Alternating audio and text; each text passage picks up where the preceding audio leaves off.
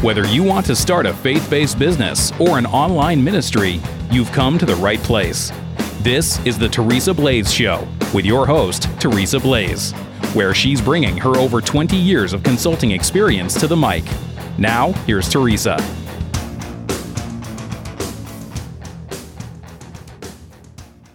Hi, I'm Teresa Blaze, and welcome to the Teresa Blaze Show. Last time we talked about hiring and firing, a subject that really no one likes to talk about.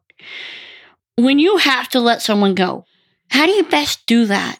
You don't like doing it. You really don't. You want to work with everybody. You want to see people uh, get squared away. You know, you you know, but you also understand you have to get good money for what you do. You know, good work for the money that you put out. So if it comes to that place where you have to let someone go, what do you do? What does that look like? I want to tell a story, and uh, I maybe through this it will um kind of explain a little bit what the process that Mike and I go through when we have to let someone go, and you know the thought process behind it, so on and so forth. So, uh, we hired a person to do a job. We paid them, you know, full price for what they were going to do. You know, the price they asked, we paid them. And what happened was you know, there were some issues, which I'm not going to get into, but we ended up trying to reach out to them like two or three times to rectify the issue. Absolutely no response to the point that I had absolutely no choice but to say, hey, Mike, I think it's time to let this person go.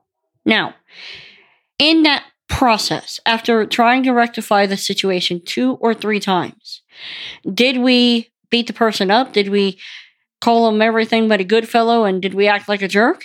No, not worth it. Okay. And it may be that we do business with him sometime in the future. Unlikely, but maybe. But what we did is we asked for a full refund and we let them go. We terminated the contract. We did so respectfully and we did so with much, much prayer. Because whether you like it or not, everything that you do in your company, every choice you make you have to take before the Father. Especially if you're a believer who's trying to run a company based on kingdom principles. One thing I'm learning immensely clear everything you do has to flow through Him first. Everything. Why? Because He's the CEO of the entire universe. He can help you run a company and do it well, right? So that's basically it.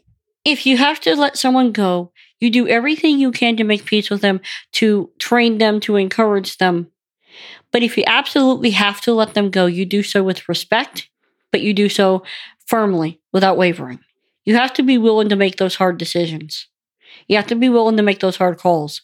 And sometimes it means taking a small step back to move a couple steps forward. I'm Teresa Blaze. This is the Teresa Blaze Show. Let's go do this thing.